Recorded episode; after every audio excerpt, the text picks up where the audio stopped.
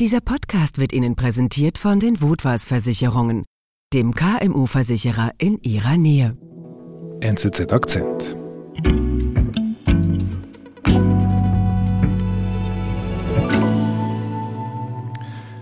Christian Steiner ist bei uns im Studio. Hallo. Hallo David. Hallo. Ich sehe, du hast da etwas mitgebracht. Was ist das? Genau, das ist eine Liste von toten russischen Managern. Toten russischen Managern. Lies mal vor. Da ist Leonid Schulmann drauf, der wurde tot in einer Hütte gefunden. Alexander Tjuljakov, der hat sich in einer Garage aufgehängt. Wassili Menikov wurde erstochen. Mhm. Wladislav Avejew wurde erschossen und in seiner Wohnung tot gefunden. Andrei Krukowski, der ist von einem Felsen runtergestürzt Ui. bei einer Wanderung. Kommen da noch viele? Ja, da kommen noch ein paar. seit Anfangsjahr sind über zehn russische Topmanager oder Mitarbeiter von Energiekonzernen Ui. gestorben. Mhm. Und und ihre Tode hinterlassen viele Fragezeichen. Rätselhafte Unfälle, angebliche Selbstmorde. In Russland kamen in den letzten Monaten auffallend viele Geschäftsleute ums Leben. Geschäftsleute, die alle im Energiesektor tätig waren. Christian Steiner mit Erklärungsversuchen. Binnen weniger Monate sind nun aber mindestens zehn Oligarchen auf mysteriöse Weise ums Leben gekommen. Christian, was ist denn da los? Also, hat das irgendetwas mit dem Krieg zu tun?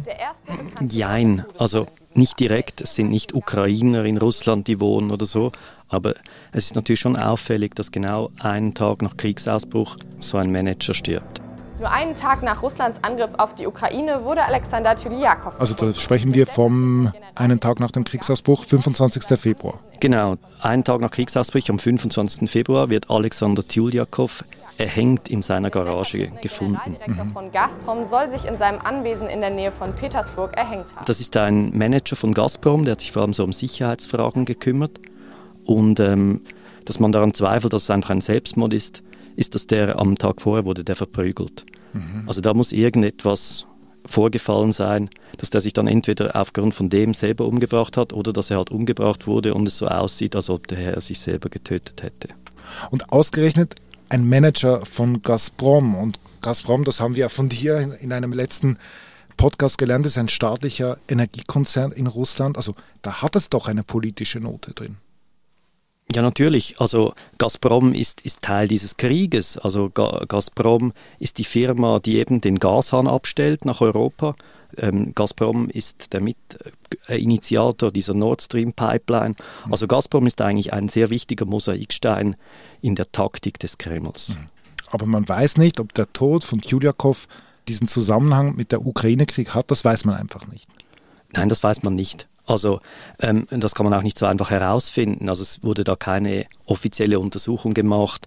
Der ist einfach gestorben und man weiß, der ist von diesem heiklen Unternehmen und er wurde verprügelt. Also das mhm. ist überhaupt nicht klar, was da genau passiert ist oder was der Zusammenhang ist. Mhm. Das Einzige, was man weiß, ist einfach, dass es eine Häufung von solchen Toten gibt dass eben bei Gazprom viele Manager sterben Aha. in den letzten Monaten. Mhm. Also wir haben eben diesen erwähnten Tjuljakov, aber dann wurde auch ein weiterer hochrangiger Manager auch tot aufgefunden.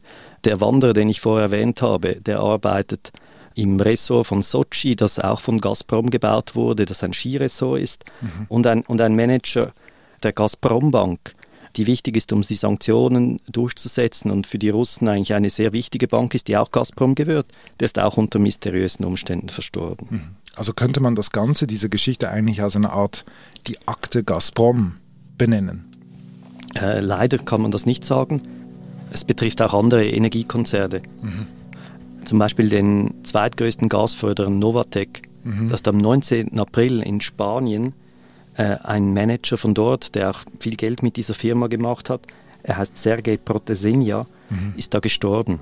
Mhm. Also der hat sich auch selber aufgehängt oder er ist erhängt worden. Russische Medien berichteten wieder, der ehemalige Manager von Novatec, das ist der 55-year-old Sergei Protesenia and his wife and daughter found dead in their der gemeinsamen Tochter im spanischen Lorette de Mar gibt Rätsel auf. Der wurde gefunden in seinem Ferienhaus aufgehängt und nicht nur er selber, sondern auch seine Frau und seine Tochter. Die waren aber nicht aufgehängt, sondern die wurden mit einem Messer und einem Beil umgebracht. Okay. Jetzt kann man natürlich sagen, das war er selber, der hat seine Frau, seine Tochter und sich selber hingerichtet. Aber es gibt gewisse Ungereimtheiten an diesem Fall. Mhm. einerseits ist es der Sohn, der sagt, sein, sein Vater würde das nie tun, der hätte seine Frau und seine Tochter viel zu sehr geliebt, um sie da mitzunehmen. Und anders ist es aber auch die Firma, die sagt, nein, das kann nicht sein. Mhm. Und auch die spanischen Behörden sehen da ein bisschen Zweifel, indem man eigentlich die Leiche von Protasenia gefunden hat, aber an ihr ist kein Blut. Die anderen wurden ja mit Messer und Beil umgebracht. Das ist ein bisschen komisch, dass auf seinen Kleidern und seinen Händen und so weiter keine Blutspuren zu finden sind. Also da gibt es große Zweifel. Genau, kann man so sagen. Mhm. Aber krass ist schon, dass in dieser Geschichte jetzt nicht nur der Manager stirbt, sondern eben auch seine Familie. Ja, krass ist wohl das richtige Wort. Das stimmt zum Teil auch. Ich glaube, dass das nicht etwas Besonderes oder ein Ausfall ist. Das ist einfach, weil in dieser Energiebranche ein ruppiger Umgang herrscht. Da geht es um sehr, sehr viel Geld, viele Interessen, Politik, die reinspielt. Polizei, Militär, Geheimdienste, alle wollen ein Stück vom Kuchen haben und wir wissen nicht, was da genau vorgefallen ist. Also mit den Ellbogen wird gearbeitet. Da wird mehr als mit den Ellbogen mhm. gearbeitet. Hakenösen, alles Mögliche wird da gespielt. Mhm. Du warst ja auch Wirtschaftskorrespondent in Moskau, du hattest ja direkt mit denen zu tun. Hast du das dann auch gespürt, diese Ellbogen oder eben mehr als die Ellbogen?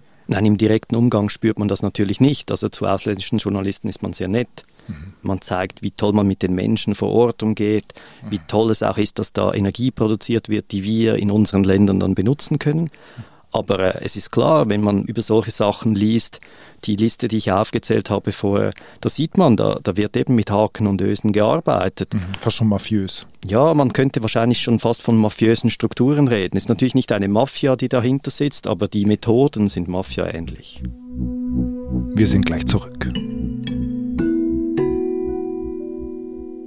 Na, vertrauenswürdig, menschlich. Die Vodouas-Versicherungen sind nicht von gestern. Seit 125 Jahren stehen wir schweizweit KMU in Versicherungsfragen proaktiv zur Seite. Deshalb wissen wir, worauf es ankommt. Wir beraten Sie persönlich, um mit Ihnen gemeinsam die beste Versicherungslösung für Ihr Unternehmen zu finden.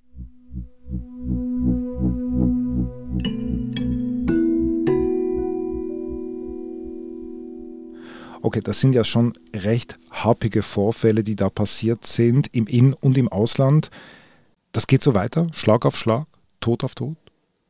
Eben, ich habe dir ja gesagt, es sind elf und äh, kann da weitermachen. Anfang Mai, ein Manager von Lukoil erlebt unter mysteriösen Umständen einen Herzinfarkt. Der war offenbar alkoholkrank und hat sich dann von einem Voodoo-Priester, wollte er sich heilen lassen. Das wurde so das wurde so gesagt. Also ich glaube, die Alkoholkrankheit stimmt und auch, dass er diese Behandlung wollte, aber dann hat er halt einen Herzinfarkt erlitten. Man weiß mhm. jetzt nicht, was der getrunken hat oder was da passiert ist bei dieser Behandlung. Es ist aber natürlich auch wieder komisch oder hinterlässt ein komisches Gefühl, dass jetzt halt ein Lukoil-Manager stirbt. Lukoil können wir kurz klären. Lukoil ist auch ein Energieunternehmen. Genau, Lukoil ist das zweitgrößte Ölunternehmen in Russland und der Chef, Ravil Maganov, ist erst vor kurzem aus dem Fenster gestürzt. Also der ist auch gestorben? Genau, der ist eben auch gestorben und nicht nur gestorben, sondern eben auch unter sehr mysteriösen Umständen. Der ist aus einem Fenster gefallen, gesprungen, geschubst worden. Man weiß es nicht so genau. Mhm. Wann war das? Das war Ende August. Okay, und was ist genau passiert? Russian state news agencies report a Russian oil executive has died after falling out of a sixth floor hospital window. Ravil Maganov. Ravil Maganov musste sich behandeln lassen, weil er offenbar schwer krank war, oder das war zumindest in der Presse zu lesen. Der war in einem Spital in Moskau, wo vor allem Promis hingehen. Zu dieser Zeit war der ehemalige sowjetische Präsident Gorbatschow auch dort. Wladimir Putin hat ihn da sogar besucht. Also es zeigt, da gehen wichtige Leute hin. Mhm. Und in diesem Spital war es offenbar möglich, dass der das Fenster aufmacht und rausspringt, ohne mhm. dass es irgendwie aufgezeichnet wurde. Einfach am Morgen früh ist er aus dem sechsten Stock aus dem Fenster gefallen. Ein russischer Topmanager, der nicht mehr stramm für Putin war, ist jetzt tot. Die Reihe unerklärlicher Todesfälle russischer Energieverwalter setzt sich fort. Er sei, so heißt es, wegen einer Depression aus dem Fenster gesprungen. Suizid, ja heißt es. Fakt ist, Luke Oil hatte sich ganz... Ja, eben dieser Ragin Maganov ist nicht einfach ein x-beliebiger Manager, der gestorben ist, sondern er und vor allem auch seine Firma haben sich sehr kritisch gegenüber dem Krieg in der Ukraine geäußert. Mhm. Also bereits Anfang März haben sie das in einem Kommuniqué verurteilt und gesagt, sie möchten jetzt, dass Frieden herrscht und man aufhört zu schießen. Und das ist für eine russische Firma natürlich schon ein spektakuläres Kommuniqué. Mhm. Also das, das gibt es nicht einfach so. Mhm. Also man macht sich eigentlich ah, eigentlich zum Feind. Genau, also man, man wehrt sich gegen die eigene Regierung und äh, also das hat wahrscheinlich dann auch Konsequenzen, wenn man so sich verhält. Mhm. Und das ist jetzt auch wieder so etwas, wo man sagen kann, hm, ist das eine Abrechnung? Ist das etwas anderes? Mhm. Man weiß es schlussendlich nicht. Vielleicht mhm. ist es einfach wirklich auch ein Suizid, aber es mhm. hinterlässt halt zwei Tote bei Lukoil in relativ kurzer Zeit. Nachdem sie sich gegen den Krieg stark gemacht haben, hinterlässt halt wieder einen Geschmack. Mhm. Und dann kommt noch dazu, Fensterstürze haben in Russland halt eine gewisse Tradition. Mhm.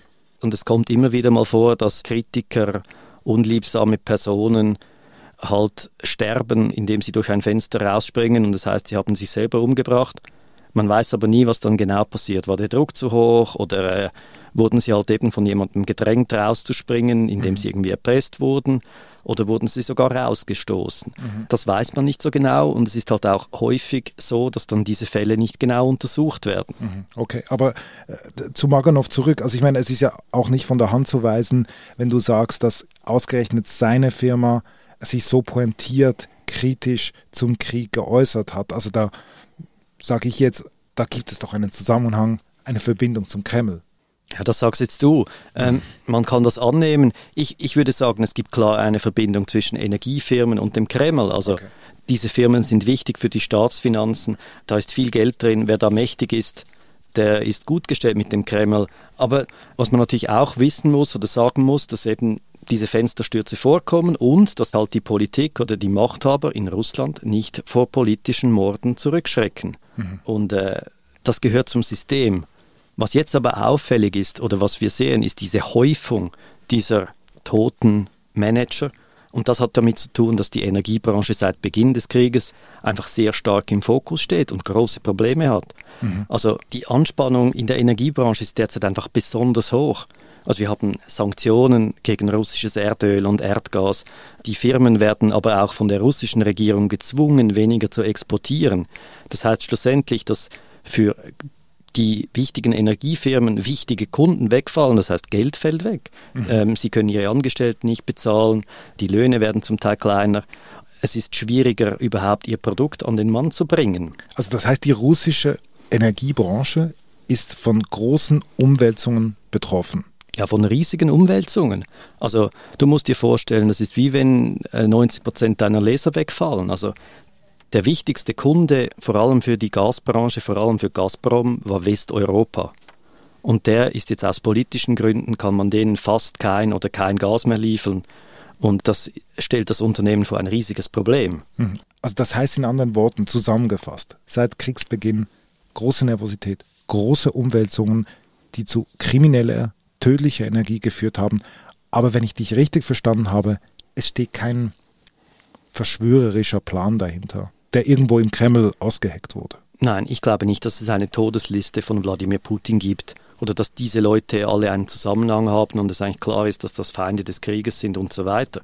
Ich glaube, dass seit der Krieg begonnen hat, hat sich einfach das alles nochmal verändert.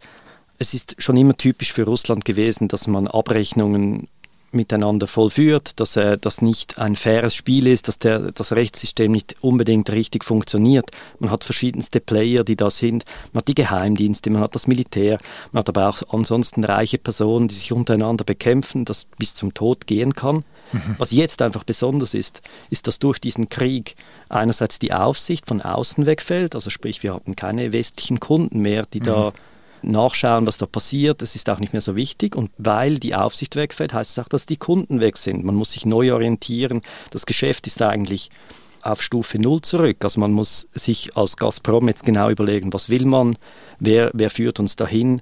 Und äh, da ist jetzt auch die Zeit der Abrechnung ein bisschen gekommen. Und ich glaube, das ist jetzt halt auch der Grund, dass, man, dass wir derzeit halt einfach so viele tote russische Manager von Energiekonzernen sehen.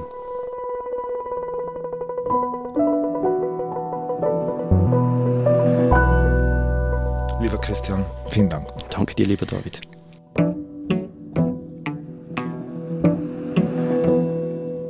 Das war unser Akzent. Produzentin dieser Folge ist Marlen Oehler. Ich bin David Vogel. Bis bald.